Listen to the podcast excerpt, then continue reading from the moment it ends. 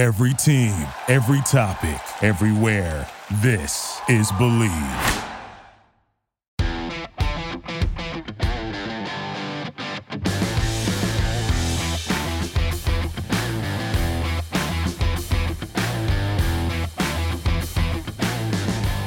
All right, welcome back, everyone, to the Lay the Points podcast. I am your host, Kendall Caps, alongside my co host here, Jordan Chareau. Jordan, another week of preseason in the books, another week closer to getting to when the games actually count.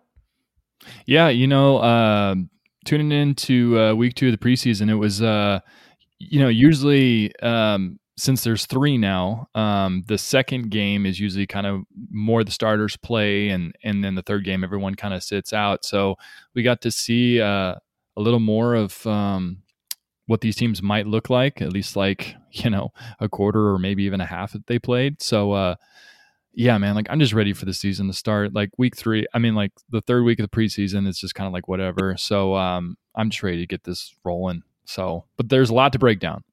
There is. And like normally I don't pay a ton of attention to preseason. I don't put very much stock in it. Uh, but I've been doing a ton of research for my five fantasy football leagues that I'm in, which my wife, she's thrilled about that, let me tell you.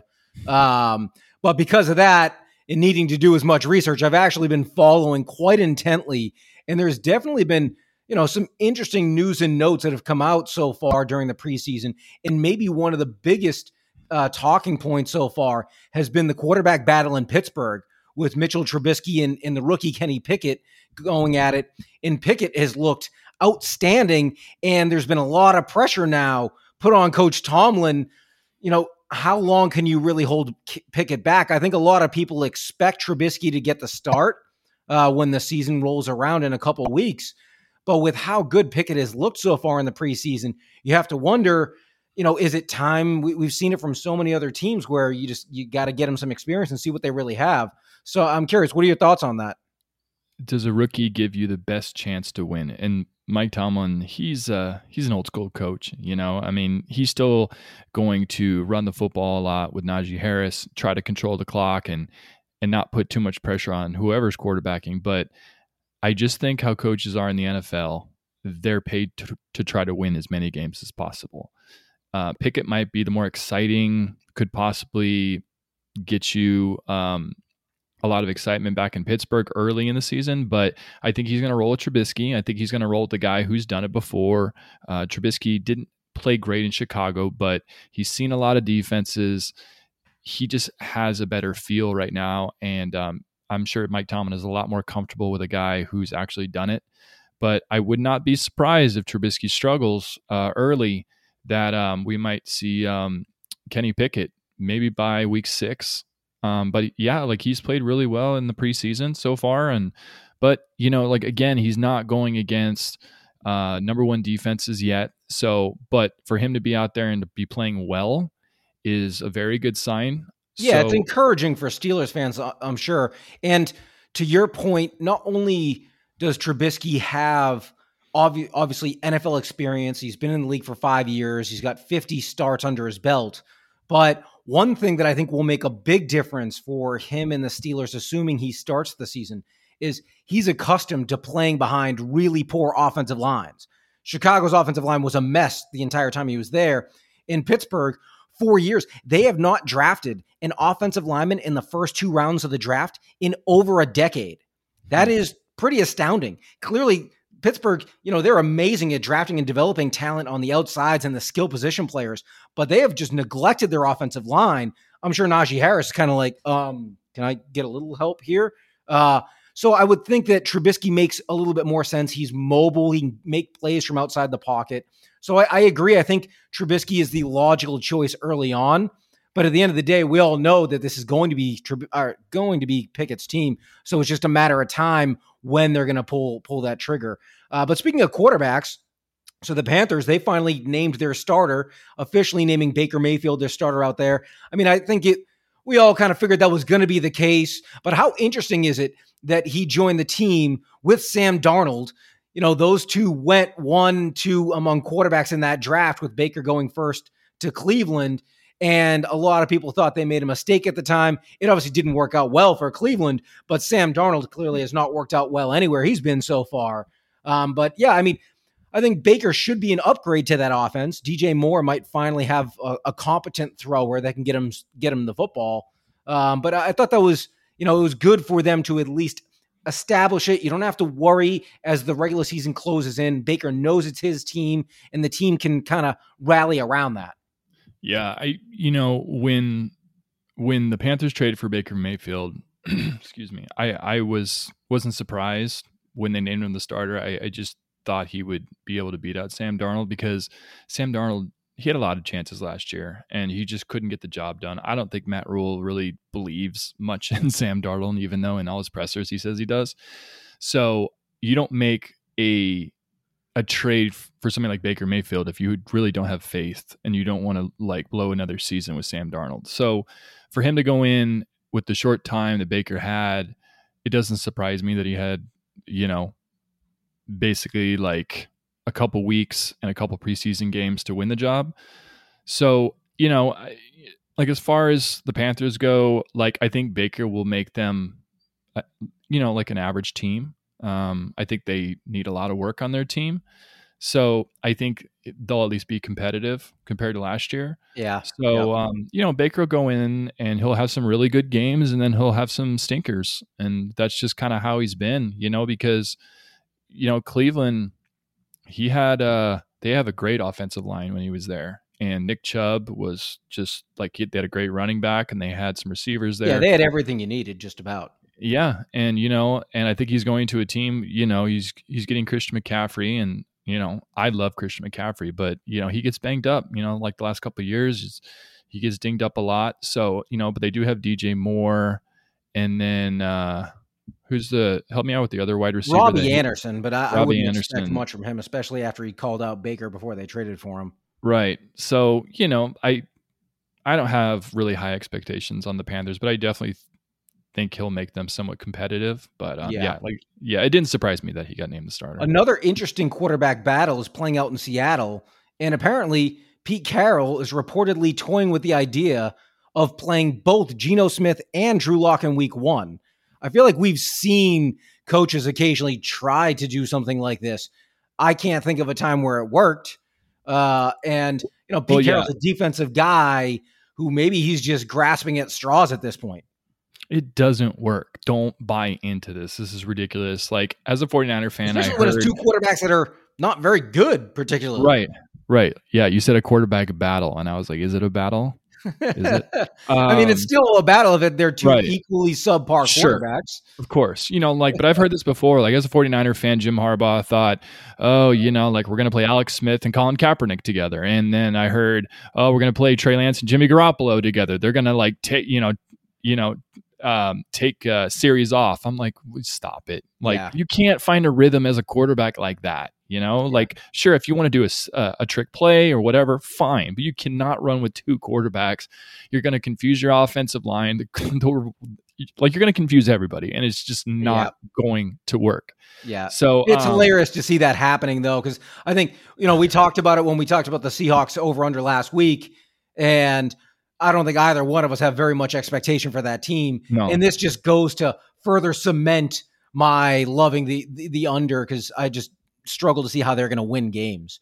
Yeah. Um, but one of I the mean, other teams that we talked about last week that, mm-hmm. uh, you know, I think I had a lot higher hope for this year, and now there's a little bit of concern is the New Orleans Saints. And part of the reason for that, Michael Thomas, which, you know, he's basically missed almost two years and he was expected to be fully healthy, ready to go coming into this year.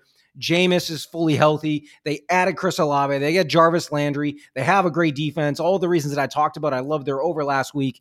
And now Michael Thomas is dealing with a hamstring injury. He missed the preseason game. He's he hasn't returned to practice yet. I mean, th- that's a serious question mark. And if you don't have that A1 type receiver that they were hoping they were going to have, that could be that could be a serious setback for them. Yeah, you know, if you look at last year, they didn't have Michael Thomas at all and they were literally like waiting to see what happened in that 49er Rams game. And if the Niners would have lost, then they're in. So, yeah. you know, like they did that last year, like without Michael Thomas, and James got hurt. so I, you know, like as much as you say, like, um, the injury, obviously, getting him back on the field and working his way back. I mean, the preseason should have been and camp should have been a great opportunity for him to kind of get those reps. So, um, I think when he comes back, it's going to take some time. But I think him just being out there once he gets back, I think he needs to be like very cautious and and make sure he's fully ready to go so he doesn't lose another year. Yeah, uh, he rushes back too quick. But uh, I think the Saints are going to be all right. I mean, like I think they're going to sling it. Like they might not even have Michael Thomas or Alvin Kamara for I don't know the first four weeks at least, maybe. So, well, James, no, I mean Kamara. All the reports are Kamara. There's a very good chance he doesn't get suspended at all this year. When are they going to know? Because fantasy football has like started. Uh, so the next hearing for him, because his lawyer suspended the case to September 29th. So nothing can happen in the courts until September 29th. And even if there was a oh. ruling, which there's not expected to be one on that date, but even if there was, there would then be an appeal. The earliest Kamara could be suspended would be around mid season. But because of that, and because they're not actually expecting a ruling on September 29th, by the time a ruling does come and then an appeal is heard, it will be at the earliest, more than likely at the end of the season, which is why most people believe Roger Goodell is probably just going to wait to for, to suspend him at the beginning of next season. So, and so in this process, is he still able to play? Yeah, until hundred percent. Okay, yeah. all right. Anyways, I take that back because I, I, just got filled in with that news. So, um, but I think uh, Jameis, um, even without Michael Thomas, like I think they're gonna like sling the ball around. I think Olave, hopefully, and Jarvis Landry. I think all those guys are going to get a fair amount of catches. Um, Jameis just kind of has a reputation. I mean, he can put up big time numbers, big time numbers. He can, but he can also put up big time turnovers, as we've seen. Yes. First 30 30 guy ever. All right. Yeah. So, how about we dive into our NFL over unders? Last week, we tackled uh, both the NFC West and the NFC South. So, we delved a lot into some of that stuff that we were just talking about. But now let's go over to the NFC North this week. And we'll lead off with the team that is you know, the favorites to win the division that seemingly wins it every season that I know you have probably a pretty strong take on. It's the Green Bay Packers. They're over under sitting at 10 and a half. What do you think coming into this season? Um, I don't like it. I think I'm definitely taking the under. Um, and there's a lot of reasons why. I mean, you start with number one, Davante Adams. Yeah, that's know? the the elephant in the room for sure. Yeah, you know, and uh, I don't really trust the receiving corps that they have. I mean, obviously, like they lost Adams and Valdes-Scantling, but it's it's them being familiar with with uh, with Aaron Rodgers with their game plan every single week and just being super comfortable with each other. And Valdes-Scantling Scantling was always a, a deep threat. So now you just incorporate um, um, help me with their receivers. Um, Allen Lazard, Allen Lazard, and Ro- Romeo Doubs and Christian Watson. Doubs and, and, Watson are the rookies, and Randall Cobb. And Randall so Cobb, yeah, I forgot about Cobb. I mean, so I'm pretty have, sure everyone's going to forget about Randall Cobb. Right. So, so you have two rookies, and you have um, um, Lazard. an aging veteran. And now Lazard is expected to be their number one. Right. Uh, you know, he, he's shown in the past last year that he's he's capable of at least being a number two. I think he's right. realistically probably a number two, and they don't have a number one. Um, and it's going to be really interesting. You know, there's r- reports recently that Aaron Rodgers has been having one-on-one lunches with the rookie Romeo Doubs recently um, to try to build that rapport. Um, you know, with Christian Watson getting hurt early, that pretty much took him out of the mix to be able to make uh, be able to find that rapport in camp with Aaron Rodgers. Right. And you know, it was well publicized over the last couple of weeks the struggles that they were having on offense in practice and all the drops from some of their young receivers. Aaron Rodgers calling them all out. So I agree that there's all the reasons in the world to be skeptic, to be uh, you know, to be concerned about an over 10 and a half. But I don't trust the rest of that division in knowing that they get to play the NFC East in the AFC East, which in my estimation is the NFC East, I believe, is the worst team in the NFC. So they get four games against the worst division in their conference. Mm-hmm. And then the AFC East, which I think is the third worst, uh, or the, the second worst. I, would say the AFC South is probably worse than the AFC East. Um, but I, I mean, I don't believe in the Patriots this year, and the Jets are a train wreck. Um, so I think that schedule is relatively light for a team that won their division last year. And obviously the Bucs game and the Rams game as their two random NFC games will be difficult. But getting the Titans as their random AFC opponent, I think, is helpful because I think the Titans are going to take a step back this year.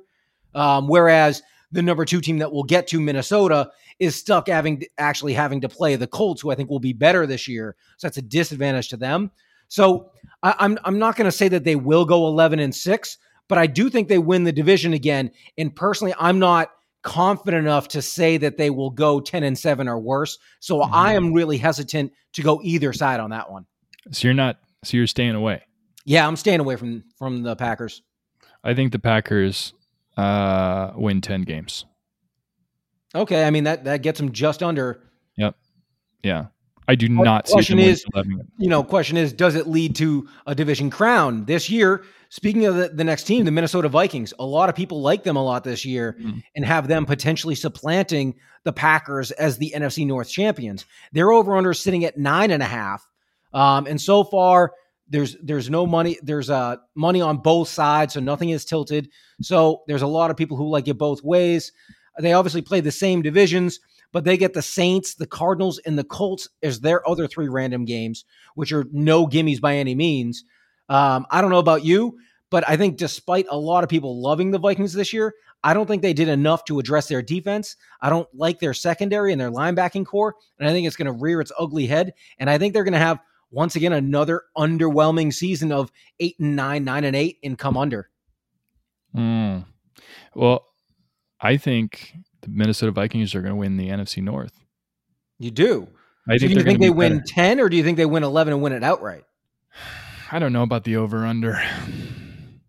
Well, it's, if you got the Packers going ten and I seven, know. yeah, I, you must like the Vikings over at nine and a half. Then, if you got them winning the division, they have to win at least ten. Yes, yes, I like the Vikings over. I think they win ten games, and the reason why is because Kirk Cousins. I mean, he's I mean, he's Kirk Cousins. He's a solid quarterback, but he actually had a really sneaky good year last year. He had 33 he touchdowns, seven interceptions. Yep. And um, I always think about the Minnesota Vikings. I think about their success successes way. Dalvin Cook, when he's healthy, he is dynamic, but he's never healthy. And that's the problem. He always gets banged up. But when he's playing, man, he opens up their offense. And, you know, Justin Jefferson, I think he's going to be one of the best wide receivers this year and they I mean, have, I think he might be. I, I, think he might surpass Cooper Kupp this year as the best receiver in football. In in yeah. fantasy drafts, I'm taking Jefferson over Kupp, and I know that sounds crazy after That's the year crazy. Kupp just had, yeah. but I think there's logical regression with touchdowns for Kupp. Kupp isn't going to score 16 touchdowns again this no. year, and Jefferson he's just gotten better and better. You know, when he came in as a rookie two years ago, he set almost all the rookie marks receiving, and then he followed that up with an outstanding sophomore campaign. So I I I agree that their skill position players are are pretty elite, and even uh, Mattison, Alexander Mattison, as a backup back, even mm-hmm. when uh, Dalvin Cook has missed time, Mattison is legit. He could start for half the teams in the NFL. Right. So they have weapons. I like KJ Osborn a lot more than I like Adam Thielen. The last couple of mm-hmm. years, Thielen's production has really dropped off. His targets have come down. His catch rate has come down. So I'm not a huge fan in him. Um, but again, I, I still have some serious questions about their defense and their ability to limit opponents. And at the end of the day, if there's a pivotal game late in the season and you have to rely on Kirk Cousins to win that really big game, which maybe the NFL flexes it into prime time, yeah. we know he's something like two and 14 in prime time in his career. Right. So because of that, I still got to take the under. I don't believe him yet. But I also look at one thing, and like we didn't talk about yet, but their head coach. I mean, Mike Zimmer was there last year, and apparently, yeah. I I heard there was rumors that him and Kirk Cousins did not like each other. And you're bringing in a guy like Kevin O'Connell, who was the offensive coordinator for the Rams last year, yep. and we saw how good the Rams' offense was. Now I know you have all those weapons, but the Vikings have weapons too. And if you can get really creative, I mean, look what Kyle Shanahan did with Jimmy Garoppolo. I mean, he's he, you yeah. know Jimmy Garoppolo didn't even throw the ball 20 yards down the field. I mean, he just got creative. Obviously, like you use your weapons, but I mean, we don't know how good Kevin O'Connell could be. He could be amazing. Like he could be another Sean McVay, Kyle Shanahan type of coach, really uh, offensive, creative minded coach. Yeah, that's so, a fair point. Yeah, so I take that in consideration because Mike Zimmer, you know, he's a good coach, but he obviously he's a couldn't. defensive first coach, and Right. if if you look across the NFL now, most of the defense first NFL head coaches are struggling, and part of that is because the league is changing. Mhm. and it's become significantly more of an offensive oriented league, a passing league to to Yeah. some regard. And so and that's why I look at. Minnesota. Yeah, like, and that's why I look at Minnesota and I look at their offensive weapons. And you know, like when Kirk Cousins is in a rhythm, he can really get it to his receivers, and he's going to have weapons. And then you have Dalvin Cook back there. Like, I think their offense is going to be better than it was last year. Now, again, the defense, but if they can put up, you know, 25, 30 points every game, you know, like your defense might be able to make some plays down the stretch and win you some It should games. be interesting. I mean, they're they're certainly a talented team. Um, all right, how about let's let's move on to the team that you know normally this is Chicago's spot because Detroit has been the doormats for so long in the NFC South, but Vegas actually has the Lions as the team to finish third. They're over under sitting at six and a half, and interesting interestingly, the over juice is at minus one twenty five. So the betting public really likes the Lions to win seven or more games. I love the Lions to win seven or more games this year. Wow. Okay, so you're with the Yeah. public. yeah, you know, like watching Hard Knocks and you know Dan Campbell, like he, you know, like I had my questions at the beginning of last year, but you know what? The Lions played hard last year, They did. and they have some good receivers, and like they just play tough and hard football. And there's going to be some games that they're going to win um, in the season that you're just not going to expect them to win, but they're they're going to come in ready to play. And I know Jared Goff, like you know, he's he's an average quarterback, but he can make some bonehead mistakes here and there. But uh, I think they're going to be good, and you know, and uh, D'Andre Swift in the backfield. I mean, people are taking him really high in fantasy too. So I'm high on the Lions. You know, like not high to make the playoffs, but I think I definitely think that they're going to uh, like the win. Set. I think they're going to win like seven games. like I'm not going to get crazy and think they're going to win more than that, but I think they will cover that over and hit seven games. You know, I I get all the reason for optimism, and I do think they will be a better football team. And like you said, there's no doubt about it that they played hard all 17 weeks last year, and you saw it. And there was a lot of close losses, and sometimes you need to learn how to win. And I do think that they will win more than they won last year. But the bar is so low because they win three, four games every year that I still like the under. Give me the plus 105. Um, you know, obviously getting to play some of the teams, they get to play the Giants from the NFC East, which is helpful. They get to play the Jets. I think they'll win both of those. They'll probably beat the Seahawks when they play them. Uh, the Jaguars, that's a really interesting game uh, in their random AFC opponent that I could see going either way. But I don't think they're good enough yet to beat any of the teams that they're just, you know, going to be legit underdogs, touchdown underdogs against. So for them to hit that seven mark, they pretty much have to beat the Giants, the Jets, the Seahawks, the Falcons, the Jaguars. They have to win like all of those to get to seven more than likely because I think they'll beat Chicago once or twice as well. And I just don't think they're good enough to win all of those games against other bad teams. So for that reason, and I still have reservations, just like the Vikings, about their defense. You know that at times they they look decent, but other times they're just lost, especially in the secondary. Uh, Jeff Okudah has apparently looked really good in camp. He might have locked down the starting uh, cornerback spot, which they drafted him with the third overall pick in 2020, and they're finally starting to see and reap some of the rewards of doing that. So I think they'll be better almost across the board in most places. But I, you know, between Jared Goff, I think he has limitations. Outside of Amon Ra, I don't see anyone on the outside that can make plays. Um, Hockenson, Hockenson. at tight end, yeah, no, I, I like TJ. He- He's a really good player. He somewhat disappointed. I think a lot of people last year. I think people were expecting a little bit more out of him and, and didn't Mhm. quite get it. But but yeah, I mean, again, I think they will be better and they will win five or six games, which is a step in the right direction. But I, I I'm not ready to just say they're going to go from being a perennial two three win team to suddenly winning seven games. I don't think they got that much better overnight. I think I just buying into the hard knocks. All right. Well, how about. Chicago, last team in the NFC North. And obviously, a lot of people are not fans of them. So they're over under sitting at five and a half. And the betting public is hammering the over. Excuse me. Yeah, yeah. Bet hammering the over. It's at What? minus 145, the under plus 125. So, despite the limitations, I think maybe everyone is expecting Justin Fields to just take that next big leap this year. Um, but I, I don't know about you, but I'm not a believer. I, I really like the under here. No, I'm not a believer. I'm hammering the under. Are you kidding me? I mean, just yeah. Tell me yeah. where there's six wins on their schedule. I mean, maybe I they know. beat the Giants. Maybe beat, they beat the Jets because they get to play those same two divisions. So let's let's. I mean, they could lose to both of those teams. That's how bad Chicago is, especially on offense. And outside of Cole Kmet, they don't really have anybody that. I mean, Darnell Mooney, I guess, is a decent receiver, but David Justin Montgomery, Fields, I still think relies so much on his legs. And, and David I, Montgomery yet too. to see him. What's that? I'm sorry. David Montgomery too. Oh yeah, no, Montgomery's a good runner. I'm talking about like skill position players on the outside that Justin Fields could get the ball to. I, I just don't see enough, and I, I don't trust. Especially they lost some key pieces on defense, and the defense was already slowly starting to take step backs the last couple of years, and yep. now Khalil Mack is gone. I forget the name of the, the defensive lineman that left as well. So they lost some key pieces on defense that was already aging. So I think they might be even worse, putting that offense in really tough spots. And then there are three random games Panthers, Niners, Texans.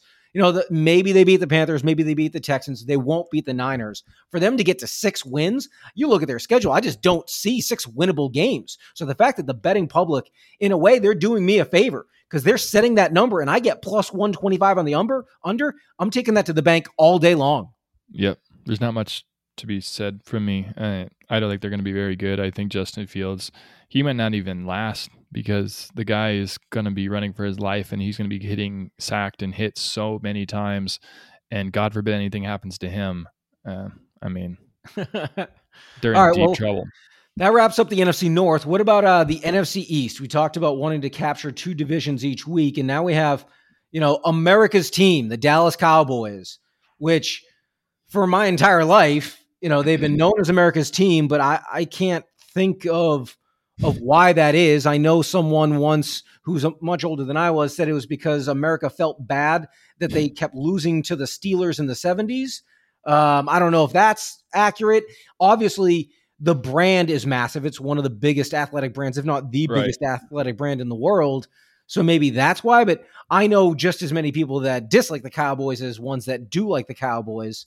Um, you know, maybe the star, it's so recognizable. I don't know what it is, but I know this much. They're not going to be as good as they were last year. And and no one has won that division back to back years since the Eagles did it in 2003 and 2004. So it's been almost 20 years since we've seen that. And I'm not ready to crown the Cowboys back to back champions. Nope. And the uh the over under is 10 and a half. And I like the under. I do yeah. not like the Cowboys to win 11 games. Nope. I mean, because they're they're in serious trouble. You got to figure offensively. Zeke mm-hmm. has looked like a shell of himself, but because of his contract, they're stuck paying him and they're stuck playing him, which relegates Tony Pollard, the better tailback at this point, to the bench or to the point where they're like, we have to get him on the field. So now they're lining him up outside as a wide receiver, and he is a good receiving back, but he's not a wide receiver. Um, and then obviously Amari Cooper's gone. They they uh, Cedric Wilson, the guy who took the top off the defense last year, he's gone. James Washington they brought in out for the year, got hurt in camp. CeeDee Lamb is dealing with stitches in his foot after cutting himself at home. He hasn't talked about what he did, but they don't. He's expected to be fine for the regular season. But outside of him and Dalton Schultz, I mean, where are they going on this offense? I don't know. You tell me. Like, who else do they have on for wide receivers? I mean, I don't know. Noah I mean, Brown. Uh, yeah. I, you know, I mean, the Cowboys have always been that team where Dak's going to throw the ball like 40, 40 plus times a game. So, yeah, like I don't know who's going to throw to. Like, I guess in fantasy, you know, draft Dalton Schultz for sure. Uh, yes, I think Schultz, good... Schultz quietly is going a tier below where he should. If you look at his production last year mm-hmm. and knowing that especially early in the season, they're going to have to rely on him further. He's going in the tier with Hockenson and and uh, Zach Ertz and Dallas Goedert. I think you should elevate him a little bit in fantasy just because he's going to be force fed the ball alongside CeeDee Lamb, who, for the same reason, I love this year. He's going early, mid second, mid second round in most leagues. and I think he's going to put up much better value. I wouldn't be shocked if CD puts up wide receiver two, wide receiver three overall numbers this year. Mm-hmm. Well, I mean, I agree with you with Tony Pollard. Tony Pollard should be starting, but you know, with the whole Zeke situation with his contract, it's not like you're not going to bench Zeke. So, I mean, he's going to play. So, I don't really know how much to expect out of Zeke this year. I mean, he hasn't really, ex- you know, been exciting the last couple of years. So, I, I don't know. yeah, know. I mean, like, and he doesn't look like the same explosive player. And yeah. I think part of that is they ran him into the ground. His usage mm-hmm. at tailback and he's still a good running back. He still had just barely over a thousand yards last year. He scored 10 times, but most of the times Pollard got them to the one and then he finished it off. I had yep. Pollard and I kept getting so annoyed last year in fantasy leagues.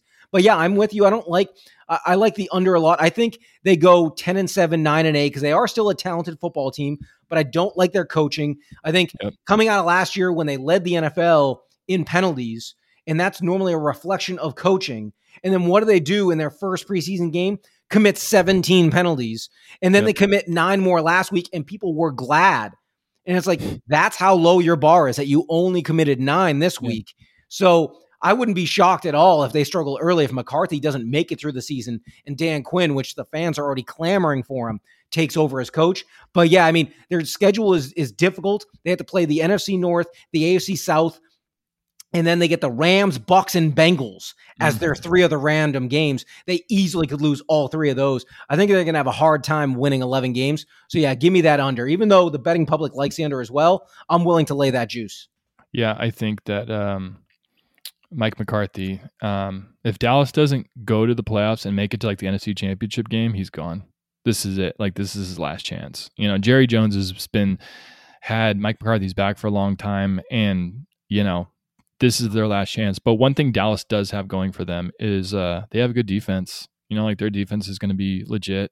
So, and Micah I mean, Parsons is phenomenal. Watching that guy, I mean, I I'm not a fan by any means of the Cowboys, but you'd have to be blind to not recognize what that guy brings to the table.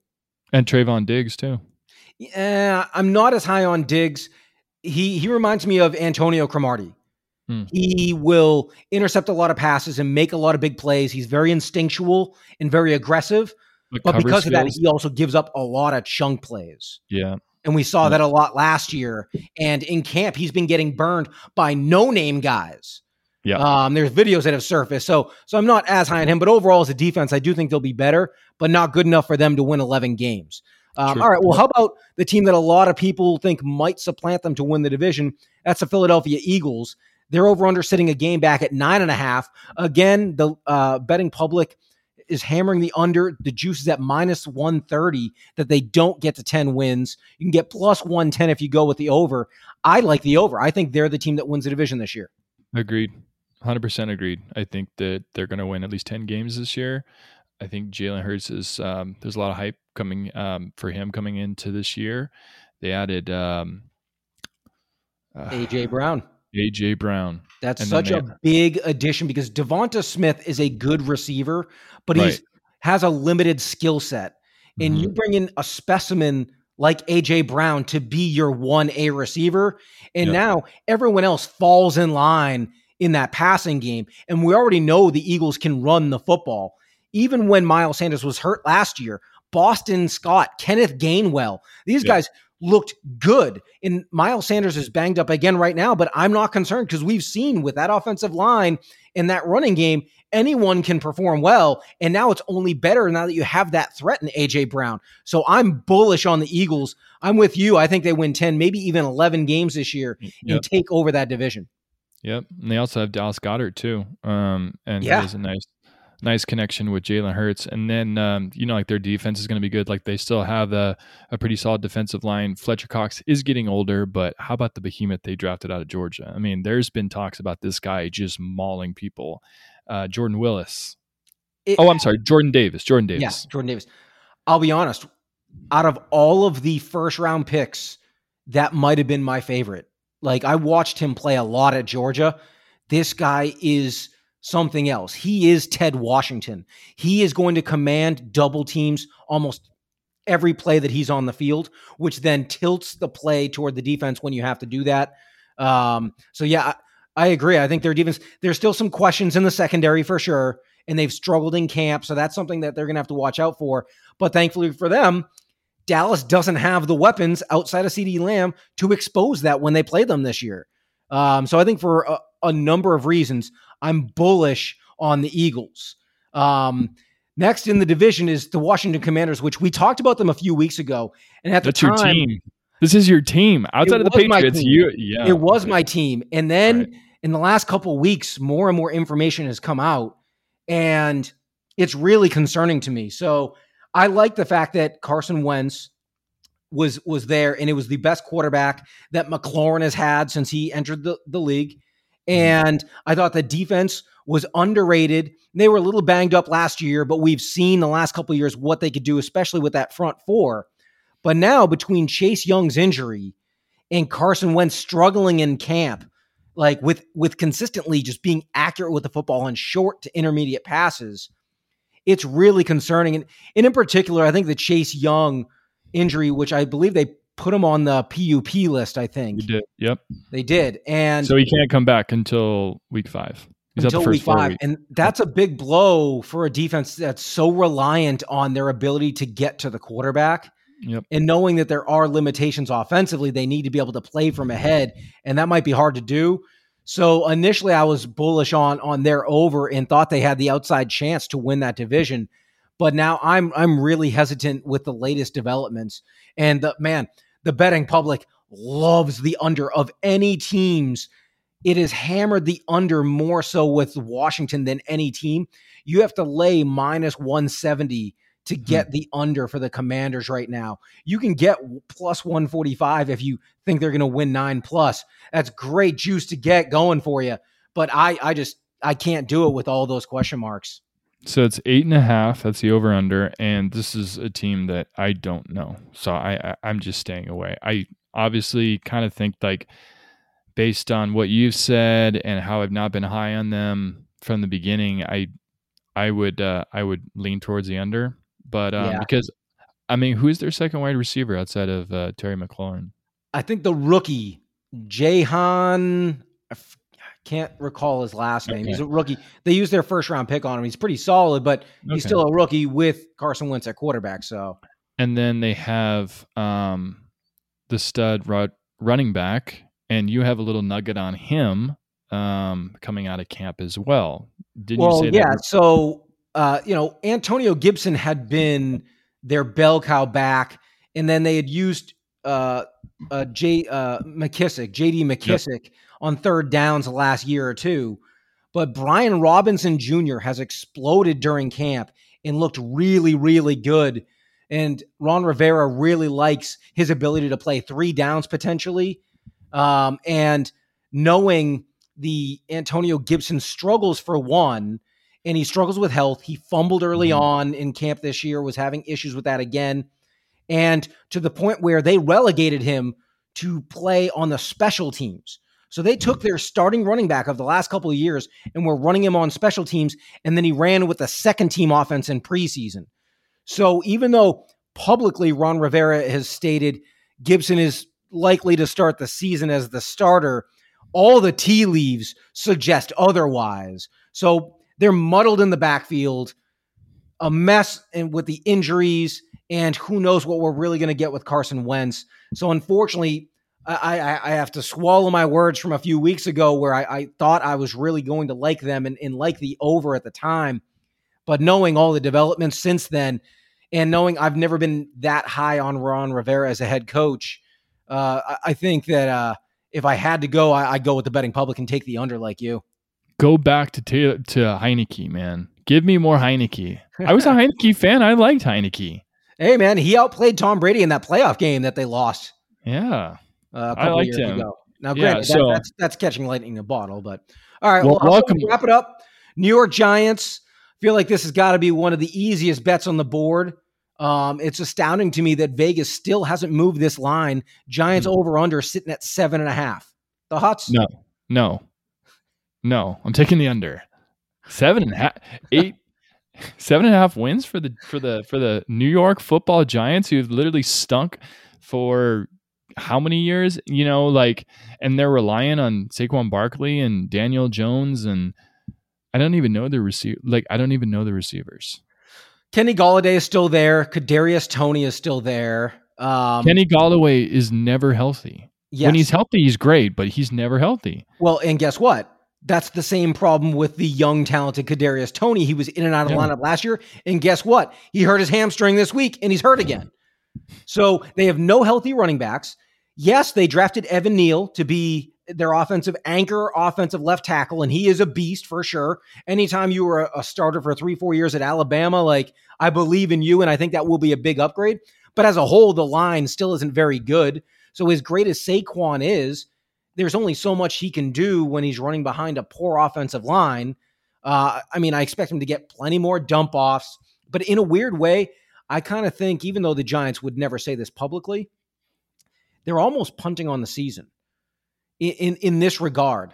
They chose not to give Daniel Jones or chose not to extend him on his fifth year option. So the writing was on the wall that he's probably not going to come back. But as he enters the final year of his deal, it makes the appearance of like, hey, you know, we're giving him that last chance to prove it, but they're not giving him the the weapons and what he needs to be successful. I mean, right. I don't know how they don't go out and and try to improve the skill positions on the outside at all. And they didn't add any depth at running back. In fact, they lost depth at running back. And Saquon, even though he looks great in camp, he's still injury prone. We still haven't seen, you know, Saquon play a full season practically since his rookie year. Yep. And in the defense, Kayvon Thibodeaux, who should be a beast when he's healthy, got hurt in preseason. Um, you know, the MRI, I believe, came back clean but their defense as a whole is not going to be very good either. I just a seven and a half. Where are eight wins coming from? I don't understand. How is this number not sitting at five and a half? Um, so anyone who has an eye, I mean, you have to lay 145 to to make the bet, but it's money in the bank. Lay that 150 bucks to get 100 bucks all day. Yeah, I I I I love the under on this. I mean, yeah, I mean, just like you said, it's easy, and um, I think they, you know, maybe Vegas is looking at like somebody like Brian Daboll, who came, who was the offensive coordinator in Buffalo, and he'll be able to get creative um, with their offense. But you know, I mean, even with their tight end situation, Evan Engram is good, but he's never healthy. Um, so I don't know. This is kind of a no brainer for me. I, I'm not too high on the Giants. I just don't think they're going to be very good. I don't think Daniel Jones is going to be very good. I, I think, I mean, Saquon is going to have to have the most unbelievable year ever to have them achieve eight wins. So yeah, it's just it's astounding an, to me. Like I feel like the Giants. Like, what's the angle? Like, what the are they Giants, seeing? The Falcons, the Seahawks, Bears, the Texans, the Bears. Maybe I think the Bears might be a little bit better. Um, the Texans those four teams will battle it out for the worst in football. Like there's there's almost no way the Giants go eight and nine. I will eat my words come January. Yeah. I will. I, I don't know what I'll do, but I will do something embarrassing if the Giants win eight games this year. Yeah, don't worry, it's not going to happen. So you're in the but uh, all right. Well, we covered uh, the NFC and we covered uh, the over-unders for all those teams. Next week, we're going to jump into the AFC, and the first division that I want to talk about is going to be the best, the best division of football. And I think you know what that is, the AFC West. Absolutely. And uh, I'm really curious to see um, who you really like um, in that division. And uh, I think I'm going to surprise you. Okay.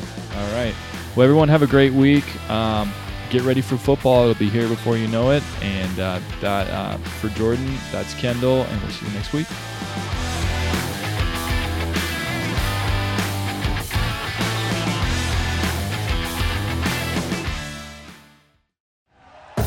Thank you for listening to Bleav. You can show support to your host by subscribing to the show and giving us a five star rating on your preferred platform. Check us out at Bleav.com and search for B L E A V on YouTube.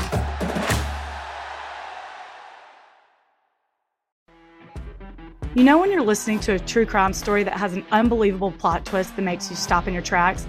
That's what our podcast, People Are the Worst, brings you with each episode. I'm Rachel. And I'm Rebecca. We're identical twins who love true crime cases that make you say, didn't see that coming, and we hate the people responsible for them. Listen to People Are the Worst now on Apple, Spotify, or wherever you get your podcasts.